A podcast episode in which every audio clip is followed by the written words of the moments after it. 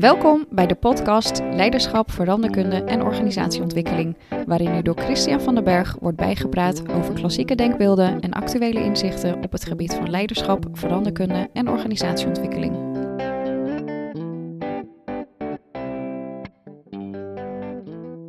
Ik uh, ben geregeld met organisatieveranderingen bezig, waarbij het uh, uh, waarbij er ook wel echt sprake is uh, van mensen die het niet zo fijn vinden dat dat wat te veranderen staat, uh, te veranderen staat. Um, en daar heb ik al een aantal afleveringen over opgenomen. Maar vandaag heb ik Danny Mullenders te gast. en die, um, ik zal je zo even introduceren, Danny. Welkom om eventjes te beginnen daarin. Um, leuk dat je er bent. want misschien toch jou eerst introducerend. Hè? Jij uh, hebt een ongelooflijk leuk boekje geschreven. Dat heet Laat je niet kiezen. Uh, dat was natuurlijk de reden dat ik dacht: hé, hey, dat is wel heel interessant om met jou eens uh, te praten. Je hebt economie en, en psychologie gestudeerd in Maastricht. Ja. ja hebt als assessment psycholoog gewerkt, uh, coacht mensen, uh, bent een tijdje HR-directeur geweest. Doe je niet meer, zei je ook al in de, in de voorbespreking. Zo van, joh, um, uh, misschien was dat jouw vak niet. Um, maar dat boek, dat, dat triggerde mij. En met name over waar ik in mijn inleiding mee begon. Ehm, Kijk, uh, jouw boek, als ik dat. Ik heb, ik heb uh, veel van de hoofdstukjes gelezen. Voor de mensen die het niet kennen. Uh, je hebt geschreven. Hey, je schrijft steeds kleine stukjes, 1, 2, 3 pagina's over. Nou ja, wat, wat gebeurt er nou eigenlijk ehm, als, je, als je je wel laat kiezen? En hoe zorg je dat je dat niet doet? Um, en wat ik leuk vind, is in organisatieveranderingen gebeurt het natuurlijk wel eens dat er goede redenen zijn om het niet meer te doen zoals het ging. Um, maar dat kan wel eens slecht uitpakken voor de individuen die heel graag het wel blijven doen op de manier waarop ze deden. Um, en jij zegt eigenlijk, laat je dat nou niet overkomen. En ik word ingehuurd om te zorgen dat het wel, um, hè, dat, dat het wel op een andere manier gaat, omdat daar hele goede redenen voor zijn. En ik probeer daar geen tegenstelling in te maken, maar wel te zoeken van, hé, hey, hoe, hoe, hoe verhouden die dingen zich nou tot elkaar? En dan ben ik gewoon benieuwd naar hoe jij daar ook naar kijkt. Ik denk dat, uh, dat we het beste van, van twee werelden kunnen nemen. En ik denk dat belangen kunnen samengaan. Het organisatiebelang en het belang van, uh, van de medewerker. En daar gaat ik wel mijn boek over. Het is niet alleen dat de, uh, de medewerker slachtoffer van zichzelf of van zijn omgeving is. een medewerker, wat mij betreft, die kan kiezen hoe die omgaat met bijvoorbeeld veranderingen in een organisatie. En andersom, de organisatie in de rol van een leidinggevende, een bestuurder, ja, die hebben ook wat te kiezen. En als je samen dat proces een beetje snapt, en je snapt elkaar, dan, dan kun je behoorlijk eind komen. En in het boek heb ik een aantal 99 verhalen uh, op papier gezet, die, ja. die daarop induiken. Ja.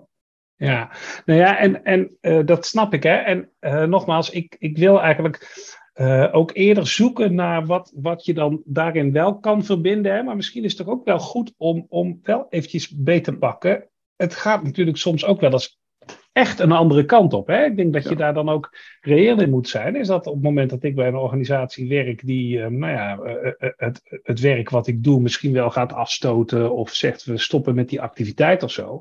Of, of dat wordt op, op, echt op een heel andere manier dan dat jij dat gewend was dan heb ik natuurlijk altijd de keuze om te vertrekken bij zo'n organisatie. Maar dat, dat, dat, dat slaan we wel heel erg plat, denk ik. Ja, precies. En ik denk dat mensen heel vaak het idee hebben: het overkomt mij, er wordt een keuze voor mij gemaakt. En het is wat jij ook zegt: kiezen of delen.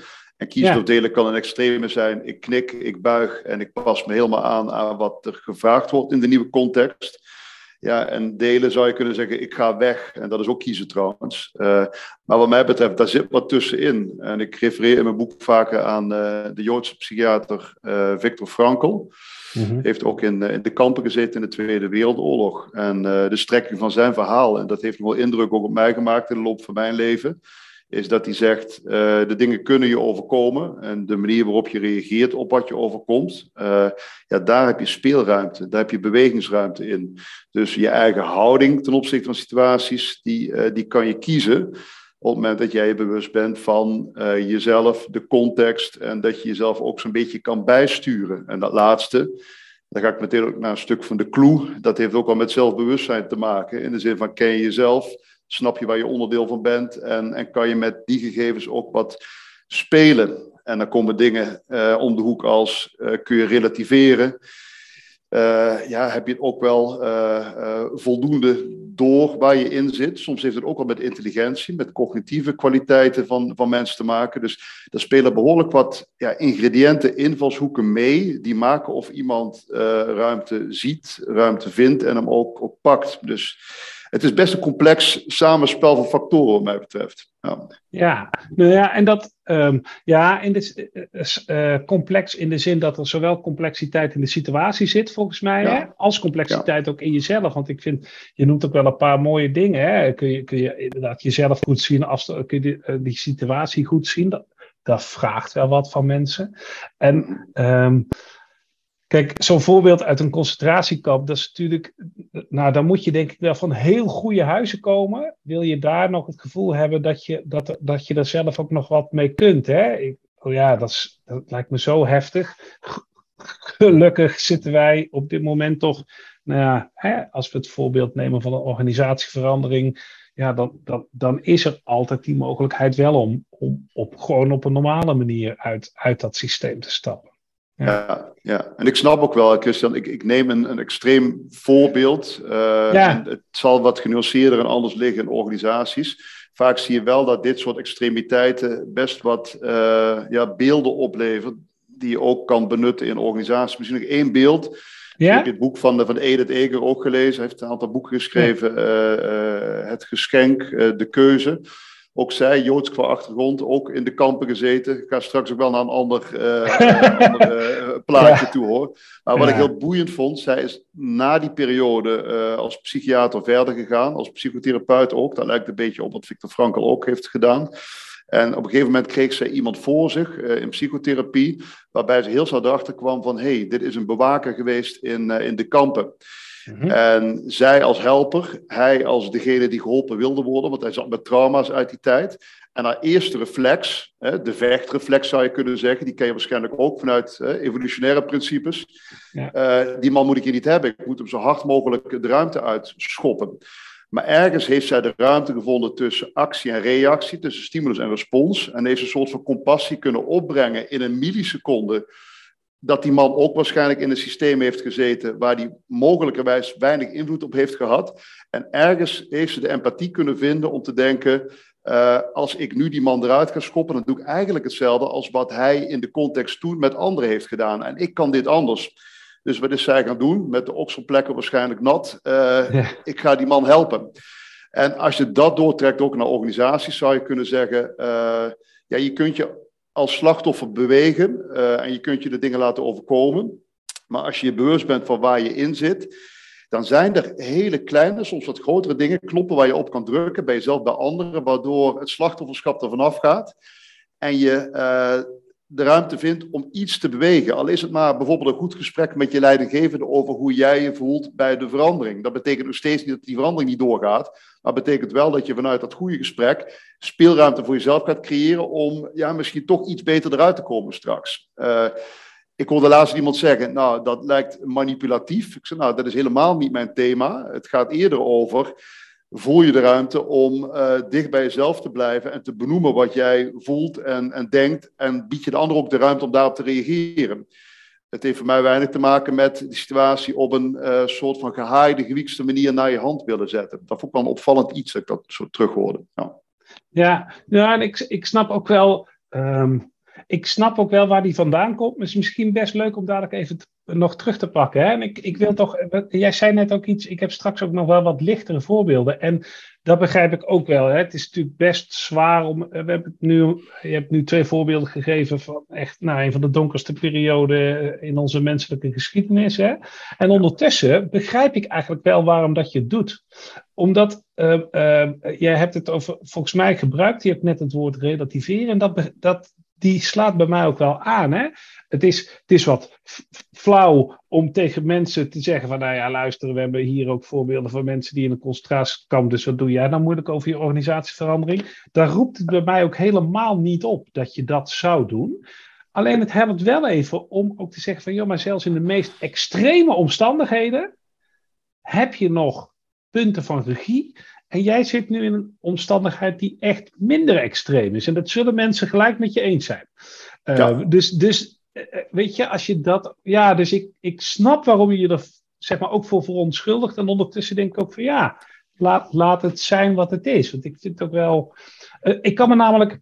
Um, soms de machteloosheid die mensen kunnen voelen als er dingen om hen heen bewegen. En ik, ik zie dat ook, gewoon letterlijk. Hmm. Hè? Als Wat je, zie jij? Um, nou, dat. Um, en ik zoek nu ook even de wat extremere vorm op. Eerst even een voorbeeld van waar dat dan wat minder is. Hè. Geregeld uh, is mijn analyse. En dan moet ik al toegeven dat dat mijn blik is. Hè. Ik denk van ja, dat mensen zich verzetten tegen een bepaalde verandering, is ook omdat de positie waarin zij zaten, denk wat, gewoon, ja, dat past hen wel heel goed. Dat gun ik ze ook. Alleen deze organisatie is voor een ander hoger doel op, op aarde dan alleen, zeg maar het geluk, alleen het geluk van de mensen die er werken. Hè? Dus dat werkgeluk geldt ook, maar er is ook een hoger doel. Ik werk veel in de not-for-profit en dan doe je het wel voor iets in de maatschappij. Uh, maar ik zie ook een oprechte zorg van ja, maar wacht even, ik ben een professional, ik, dat wat ik doe, dat draagt bij. En de, de hoge heren en dames in de bestuurskamer of de collegekamer willen het nu anders. Terwijl ik toch zie dat dat eigenlijk niet gaat helpen. En dat is een hele oprechte emotie vaak. Ja, ja, ja die herken ik wel. Dat, uh, dat, dat resoneert, hè, wat jij nu uh, zegt. Een, een van de verhalen in mijn boek, die, dat komt nu bij mij op, een van de laatste verhalen in het boek. Dat gaat over een, uh, een club teamleiders binnen een organisatie. En daar was de vraag vanuit het management zou die club zich kunnen ontwikkelen. Hè? Dus zelfregie was daar een thema. Hè? Wat minder de oren laten hangen naar wat anderen willen en wat meer eigen regie nemen als je het heel simpel maakt. Um, nou, ik als organisatiebegeleider met die, uh, die groep mensen aan de slag, 15 mensen in de non-profit trouwens. We hadden de voorbespreking gedaan. We zaten de eerste keer bij elkaar op een uh, donderdagochtend, een druilerige herfstochtend, kan me nog herinneren. Um, we hadden van tevoren ook de directie uitgenodigd om de aftrap mee te doen, hè, om daarmee ook het belang aan te geven van het uh, traject. Dus wat gebeurt daar? Die teamleiders zijn binnen, hebben goede zin, hebben een paar mooie weken achter de rug, hadden een paar mooie dingen ook uh, in de organisatie voor elkaar gekregen. Directie stapt daarna binnen. Het eerste wat ze zeggen, stonden met z'n vijven op een rijtje van jongens, fantastisch dat jullie dit gaan, gaan doen, dit traject. Het gaat jou helpen hopelijk en het gaat de organisatie helpen. En uh, by the way, morgen gaan we de organisatie veranderen. We gaan herstructureren. Maar trek je er vandaag niks van aan. Vandaag is vooral voor jullie, voor jullie eigen ontwikkeling. En morgen zien jullie wel wat die reorganisatie jullie gaat, gaat brengen. Werd een daverend succes, neem ik aan. Ongelooflijk, ongelooflijk. ja. ik zie jou nu lachen, of ik hoor jou nu lachen. Ja. Die directie vertrekt. Uh, als je het hebt over fight, flight, freeze. Nou. Ik zag in eerste instantie zag ik freeze. Dus uh, mensen wisten niet wat ze moesten doen. En vervolgens zag je de extreme van letterlijk de vechtstand. Van ik, ik ga ze morgens leren. Het gebeurt niet letterlijk trouwens hoor. Tot uh, mensen die in een hoekje wegkropen en zeiden van daar gaan we weer. Zie je wel. En, um, en dat is niet om, om mijn beroep zeg maar, hier naar voren te schuiven. Maar daar zie je wel ook het, uh, het misschien wel het voordeel van uh, begeleiding in sommige situaties. Dat als je op dat moment enerzijds aandacht geeft aan de emotie van die mensen. En andersom ook daar, daarop op kan beetpakken. Dat ook het thema kan maken van wat gebeurt hier nou eigenlijk. Hè? De manier waarop jullie reageren op die, wat mij betreft, ook best extreme boodschap die net gebracht is. En dan is dat uiteindelijk ook wel een heel mooi vehikel om uh, ja, te starten met dat stuk teambegeleiding wat ik heb gedaan. Het is een beetje een lelijk gebeuren, die eerste vijf minuten. Maar vervolgens ziet zo'n club mensen ook van, ja oké, okay, dus we kunnen nu in de emoties schieten en het allemaal bagger vinden. Ja. Of we kunnen denken van, ja, wat gebeurde net? Wat is onze rol hierin? Is dit een soort van uh, historisch gegeven? Zien we het vaker gebeuren? Heeft het parallellen ook met de praktijk? Ja, en wat gaan we hiermee doen? En uiteindelijk zag je dat deze casus, je kan het een casus noemen, uitstekende input was voor intervisie. En hebben ze daarna ook, lang verhaal kort, die directie de tweede sessie erbij gevraagd. We hebben het programma het programma gelaten en we zijn daarover uh, in gesprek gegaan, zonder oordeel. En het heeft fantastisch veel opgeleverd. Maar in het moment is het ja, behoorlijk vervelend. Ja. ja, nou ja, kijk, en, en Ehm, ik doe nu wat aannames over wat er dan gebeurde. Hè, maar, um, uh, en als die, als die niet goed zijn, moet ik vooral ook zeggen. Hè, maar ik kan me wel voorstellen dat op het moment dat zo'n groep met teamleiders. Um, als het ware echt ook regie pakt over zo'n proces. En daar ook op, nou ja, echt ook gaat nadenken van hoe gaan wij nou op een normale manier. die verder gaat dan alleen maar boos, uh, uh, boos en bang zijn, zeg maar. Boos, bang en bedroefd. Maar hoe, wat, wat kunnen wij nou wel um, uh, hierin teruggeven. Ik kan mij voorstellen dat die leidinggevende die jij schetste, die met zijn vijven, die directeuren die met zijn vijven daar stonden, dat het voor hen ook een ongelooflijk leerzaam traject is geworden daarna. Exact. Ja, dat zeg je mooi. Want, um, weet je, uh, uh, ik, ik denk echt, ik, dit denk ik serieus, hè, dat heel veel van uh, jou en mijn vakgenoten, en wij doen natuurlijk echt wel heel ander werk. En ondertussen zit er ook heel veel overlap, want jij beschrijft hoe jij daar stond met zo'n groep. En ik kan me daar zo projecteren, alleen vanuit een iets andere aanvliegroute um, had ik daar ook kunnen staan. Um, dat zoeken van die communicatie, dat is in mijn ogen echt essentieel. Um, maar dat begint er wel mee dat je dat je vooral ook naar jezelf kunt kijken. Hè? Dat je naar jezelf, want als je niet weet hoe je, nou ja, wat je zelf wil, uh, waarom je dat wil, um, uh, hoe je je daarin uit, hoe je je gedraagt. Hè? Uh, als je dat al niet kunt, dan kun je eigenlijk hmm. ook niet kijken naar die ander. Dus je hebt eerst iets ja. bij jezelf te doen. Ja, precies. En daar, uh, want nu maak je een link met een coaching die ik gisteren had. Uh, dus, ja, het is wel heel uh, onbewust gebeurd het nu. Ja. Da daar kwam, en dat is, ja, weet je, het, bi het biologische verhaal van hè, onze hersenen. Je kent het mogelijk ook wel, hè. We hebben onze prefrontale cortex, de bovenlaag. Daaronder zit een limbisch systeem, het emotionele brein. En daaronder zit het, het, het hele primitieve stuk. -hmm. uh, ja, ik zag gisteren bij die coachie dat hij heel snel vanuit het, het, primitieve en het emotionele reageerde. En we zijn aan het puzzelen in de coaching. Hoe kan je wat meer in, je in, je, in je verstand terechtkomen? Dat klinkt wat lullig misschien. Maar hoe kan je zien dat je in de emotie gaat en pas de plek maken ook wel zien dat het je niet echt iets oplevert en de ander ook niet. En hoe kan je ruimte creëren tussen ook daar weer actie en reactie. Dus je bent boos, er gebeurt iets en jouw reactie is bijvoorbeeld vechten. Maar kan je daar een milliseconde en vervolgens een seconde en vervolgens een minuut tussen laten, waarin je uh, ja, snapt waar je onderdeel van bent en ook snapt dat jouw primaire reactie is van ik ga Amos Morris leren.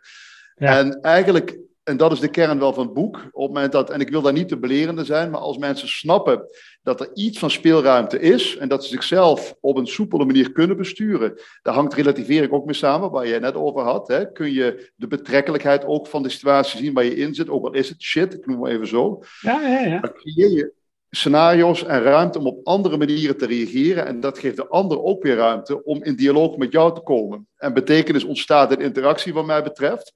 Dus je mhm. creëert ook weer een nieuwe realiteit op dat moment. Ja, ja. nee, ja, dat klopt. En ja, grap, want zo ik iets bij jou triggerde, trigger jij ook iets bij mij. En ik, ik zat te twijfelen, ga ik het vertellen of niet? Want ik geef ook wel een hele mooie interventievorm die ik gebruik met een collega. Een weg voor luisteraars nu, maar ik ga het toch doen omdat die te leuk is. Hè? We hebben ook um, um, uh, als je het hebt over eh, het waarnemen van feiten en het waarnemen van alles wat daartussen gebeurt en hoe ongelooflijk belangrijk dat soort dingen zijn. Uh, we hebben een werkvorm waarin we uh, in woorden exact hetzelfde gesprek hebben. Um, en dat laten we de ene groep zien en de andere groep laten we wederom in woorden exact hetzelfde gesprek. Van, joh, weet je, het is een beetje zo, zo joh, hey, jij, waar ben je nou mee bezig? Of, hey, joh, jij, waar ben je nou mee Dus dan is gewoon alleen al uh, als je daar het transcript van zou zien, dan denk je, uh, dan maak je, uh, dat, dat, dus die groepen worden op een gegeven moment samengebracht en moeten dan gaan vertellen, wat is er nou gebeurd in dit gesprek? Ja. Nou, dat is elke keer weer zo, zo'n mooie, van wat is het nou, wat gebeurt er nou feitelijk en wat neem je waar en wat laat je binnenkomen? En dan ook nog eens een keer, als wij samen in groepje 2 zitten, dan zien wij duidelijk iets anders dan in groepje 1. Dat mhm, klopt. Mm -hmm. Dat doe ik en die collega ook bewust. En het andere mhm. deel is, jij kijkt gewoon door een andere bril dan ik. Want ja. jij hebt gewoon andere levenservaring dan ik. Je hebt ander uh, uh, uh, script, andere overtuiging, andere opvoeding, ander DNA. En dat bewust maken, Danny, oh man, wat doet dat? En dat is zo'n mini-interventie, hè? En daar ben je, als je niet uitkijkt, de hele ochtend mee bezig. Geweldig. Ja, ja, en, en, heel leerzaam en heel bruikbaar. En ja, mooi, heel mooi. Een beetje een sociaal psychologisch principe hier ook. Hè? Dus uh, ja, hoe zeg je dat? Perceptie creëert realiteit, zoiets. Van hoe je de dingen ziet, dat maakt ook dat je, dat je op een bepaalde manier reageert. En iedereen doet dat anders. Ja. En dat vind ik wel het boeiende ook bij dit thema. Weer van laat je niet kiezen. Je kunt heel erg vanuit de persoonlijkheidspsychologische bril kijken. We kijken naar het individu. En wat maakt dat hij wel of geen ruimte pakt. Maar je kan ook vanuit die sociale, uh, sociologische bril of sociaal-psychologische bril kijken, antropologisch, hoe je het wil noemen. Van wat zijn nou de, de wetmatigheden in, in groepen mensen. En uh, daar zie je bijvoorbeeld, ik had een tijd terug een, een opleiding gedaan en daar kwamen uh, 30, uh, we noemden onszelf dan organisatieveranderaars samen. En we werden ja. uh, als onderdeel van die opleiding in een groepssimulatie gestopt. Nou, wat gebeurde daar? daar? Daar werd van tevoren over nagedacht door de leiding. Die zei, nou, we gaan eens kijken of we die 30 veranderaars ook eens een klein beetje pootje kunnen lichten. dat hoorden we later. Nou, wat gebeurde? We kregen hele vage instructies, alle dertig. Vervolgens gingen we twee uur lang met die vage instructies, ieder op zijn eigen manier uh, aan de slag in die groepsimulatie. Ik zal de inhoud even laten voor wat die is. Mm -hmm. uh, ja, en het liep finaal in het honderd. Uh, en toen we daarna daarop terugkeken, ja, iedereen had een eigen kijk op de realiteit vanuit die vage instructie, dus ging maar wat doen. Maar misschien nog wel belangrijker, iedereen had door dat die instructie eigenlijk niet goed voor hem of haar was, maar zei er dus niks van. En dan, ja, uh, pluralistic ignorance wordt het wel eens genoemd in goed, goed Engels. we stonden erbij en we keken ernaar. En dat zie je in organisaties ook wel vaker gebeuren, dat je ergens een mening over hebt. Maar om een of andere reden, ik kijk naar de ander, ik durf niet, uh, de ander reageert niet, dus ja, uh, ik zal het ook maar niet doen. allerlei processen die maken dat er vervolgens niks gebeurt, dat je een soort van inertie terechtkomt. Hè? De, de, de, ja. Een soort van vacuüm ontstaat, maar ja, er ontstaat niks constructiefs. En er hoeft er vaak maar iemand te zijn. Uh, ik vind het verhaal van de keizer met de kleren, ken je misschien. Uh, Zeker, ik ook natuurlijk. Ja. Hè, van Andersen, dat, dat jongetje dat uiteindelijk zegt van, maar uh, meneer de keizer, u heeft geen kleren aan. En dat creëert vervolgens iets, ook bij anderen, van oh, maar verrek, hij heeft echt die kleren. Ja, en dan ontstaat er ontwikkeling, verandering, whatever. Dus uh, groepsprocessen spelen een rol en soms een klein iets van iemand kan, kan verandering brengen. De man op de berg op dat festival die in zijn eentje staat te dansen. Ja, ook zo mooi, zeker. Dat, en met en met creëert dat ook een bus en, en staat dat hele terrein ook, ook op zijn kop. Um, maar, maar, maar Danny, als ik jou... Nee, nee ik word er ook heel enthousiast van. Ik zie bij ja, jou ook. Ja. Weet je wat ik nou interessant vind? Jij, jij beschrijft dat jij zelf in zo'n sessie zat met vage instructies. En, uh, maar jij, jij hebt ook dat boek geschreven, hè? dus je weet, je weet ook, ik bedoel, hè, er zijn meer experts, maar je bent, je bent er zelf ook een aan het worden daarop, hm. denk ik. En toch gebeurt het jou ook, hè? En ja. um, zijn er nou dingen, want dat is misschien wel een mooie om, om ook gewoon uh, mee te geven. Hè? Zijn er nou dingen die maken dat, je, dat dit makkelijker gaat? Hè? Want we begonnen in het begin hè, met nou, uh, uh, Victor Frankl, Frank, Frankl, Frankl, ik spreek dat verkeerd uit. Um, um, en, en we komen nu hier. Wat kun je nou aanzetten? Wat kun je nou triggeren waardoor je toch, ook in zo'n simulatie als waar jij zit, wel degene bent die zegt: jongens, dit, dit, ik, ja. ik moet iets anders doen, we moeten iets anders doen. Ja, ja de, de, de minder uh, rooskleurige bril is, ik zie duidelijk verband tussen uh, je de dingen laten overkomen en een aantal karaktertrekken. Dat is ook wel mijn vakgebied. Hè. Ik ben psycholoog en ik kijk naar persoonsstructuur. En wat je daarin bijvoorbeeld ziet, is dat uh, mensen die hoger scoren op agreeableness, dus op vriendelijkheid, mensen die lager scoren op emotionele stabiliteit, en mensen die hoger scoren op conscientieusheid, ja, ik gooi even wat termen erin, uh, dat, dat die wat vatbaarder zijn voor zich laten bewegen. Dus op het moment dat jij heel vriendelijk bent, dan beweeg je al van nature wat makkelijker mee. Dan zit je wat meer aan de please-kant. Uh, mm-hmm. Op het moment dat je wat hoger zit op emotionele instabiliteit, hè, je bent alert op alle dingen die fout kunnen gaan. Dat is, dat is lastig. En mensen die hoog zitten op uh, conscientieusheid, dus vooral de dingen heel erg goed willen, willen doen. Ja. Uh, dat, dat maakte dat wat lastiger. Dus even ja. op je vraag. Het kan handig ja? zijn als je weet wie je bent vanuit karakter. Ja, daar gaan we dat weer. is Ja. iets. Ja, Eh, ja, zeker. eh, en dat is, dat is niet zo makkelijk te, te veranderen, maar in coaching kun je daar hier en daar wel wat in, in opschuiven. En kun je zelf wat, wat meer in de regierol eh, krijgen. Mhm. Eh, ja, overal, en dat is mijn verhaal over psychologische bewegingsruimte in het boek. Daarin zeg ik, eh, op het moment dat jij jezelf kent, je kent de ander, je snapt de interactie tussen die twee. eh, dat creëert al ruimte om op je eigen manier te reageren in ook wel de minder leuke situaties. Dus ken jezelf, ken de ander, snap de interactie. Dat is een beetje het, het simpele idee. ja. En daar haken wat mij betreft nog behoorlijk wat, eh, ja, wat zaken op aan. En dat heeft bijvoorbeeld te maken met, eh, ik heb het ergens genoemd, perspectivistische lenigheid. Groot woord. ja. Ik heb hem geleend van, ik dacht Lambert Kamphuis, een filosoof die ik graag hoor. Die het heeft over, kun je ook in en-en eh, denken. Dus niet alleen maar vanuit absolute waarheden kijken, maar weten, oké, we hadden net over die directie die die boodschap bracht, morgen gaan we reorganiseren. Kan je in dat moment naast denken, wat een verschrikkelijk volk, kan je dan ook denken van ja, maar zij komen ook ergens vandaan vanochtend, thuis uit een Ja. gezin, en ze hebben misschien een slechte ochtend gehad. En, hè, dus wat maakt het gedrag van de ander? Snap je Ja. dat daar eh, Ja. ook, ook veel ruimte zit? Dat. Eh, en, tegelijkertijd, ja, eh, aandacht, bron van verbinding, dat is er ook zo één bij mij. Eh, dus op het moment dat je weet dat, ja, dat er speelruimte is, dan kun je daar het gesprek over aangaan met de ander. Die ander kan weer reageren en vervolgens creëert dat ook weer een eigen dynamieke realiteit. Daar had ik net ook wel kort, eh, kort over. Ja, en het thema, maar dat haak ik ook wel aan op karakter, van ja, veel is veranderbaar, maar niet alles is veranderbaar. Dus je kunt wel als een gek gaan lopen trekken aan bijvoorbeeld een organisatieverandering en ik wil mijn invloed geven. Soms leun op je intuïtie Nee. en zit dat er niet in. Dat. Nee. Kies dan ook wel andere eieren Ja. voor je geld.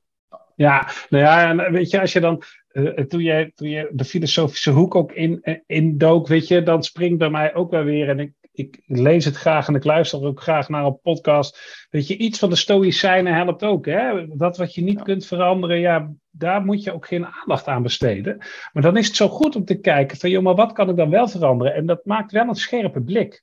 Dat maakt wel een scherpe blik in de zin van, joh, nou, je kunt zelf dingen anders doen. Ehm, en dat is om die open deur ook nog maar in te trappen. Op het moment, hey, ik doe organisatie veranderen, maar ik, heb ook, ik coach ook zo af en toe mensen, mensen. En dan zeg ik ook, er is echt maar één manier om het gedrag van een ander te veranderen. Er is echt maar één manier. En dat is zelf iets anders doen. Want als jij doet wat je deed, dan is het echt eh, eh, dat, waanzinnig om te denken dat die ander opeens iets anders gaat doen. Dat zou wel kunnen, maar dat is niet onder invloed van wat jij dan deed. Dus als jij iets Precies. anders wilt, zul je, eh, zul, je, zul je zelf ook iets anders moeten, moeten doen. Hè? Als je iets van die ander eh, wil. Dus dat, ja, ik, ik, ik, Mooi hoe zo- concreet je dat maakt. Ja, wat zeg je? mooi hoe concreet je dat maakt. Ja. Oh ja, ja, dank je. Nou ja, maar het- ik vind dat sowieso fijn. en Vaste luisteraars weten dat. En ik kan dat bijna niet vaak genoeg herhalen, omdat ik het ook echt zo belangrijk vind.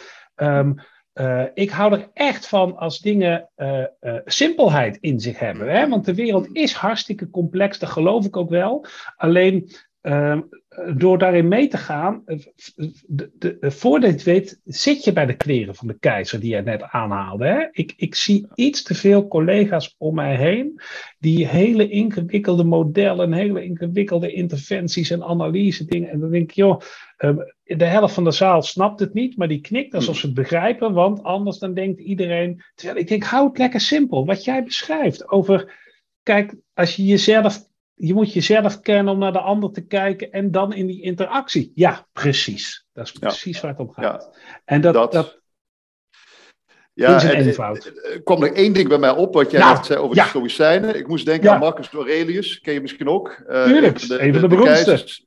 Ja. Ja. die ook zei, het obstakel is de weg. Misschien ken je die ook. Hè? Dus op het moment dat jij iets meemaakt waar je van baalt, ja, eh, ja, ga niet alleen maar de weg daaromheen lopen verzinnen, maar kijk het monster ook in, in de bek en Ja. ga na, wat zegt dit over mij, dat ik dit ingewikkeld en lastig vind. ja, precies. Ja. Ja, is prachtig. Je- Wat een reis hebben wij gemaakt. Ja, mooi, Van- half uur. Van, ja, van de kampen naar, eh, naar, naar, eh, naar de Stoïcijnen. En naar echt. Wat leuk. Ja, ik, eh, het is, eh, je hebt echt heel veel dingen bij me getriggerd. En ondertussen heb ik ook het gevoel, als ik terugdenk aan het gesprek, dat we echt een aantal mooie eh, handvatten hebben aangereikt aan mensen over hoe je daar dan mee om kunt gaan. Mensen die in een verandering zitten, mensen die je entameren, mensen die je begeleiden. Ik denk echt dat we, nou, ik, ja, ik, ik, ga, ik ga hem aanraden. Ja, zeker. Zeker, mooi gesprek. Dankjewel. En uh, nou, wij, uh, wij houden contact. Dank, Christian. Yes. Dankjewel voor het luisteren. Vond je dit een aansprekende podcast? Abonneer je dan en deel het met anderen. Heb je tips of suggesties? Mail dan naar christianvdberg.gmail.com of kijk op zijn LinkedIn-pagina. Graag tot de volgende keer.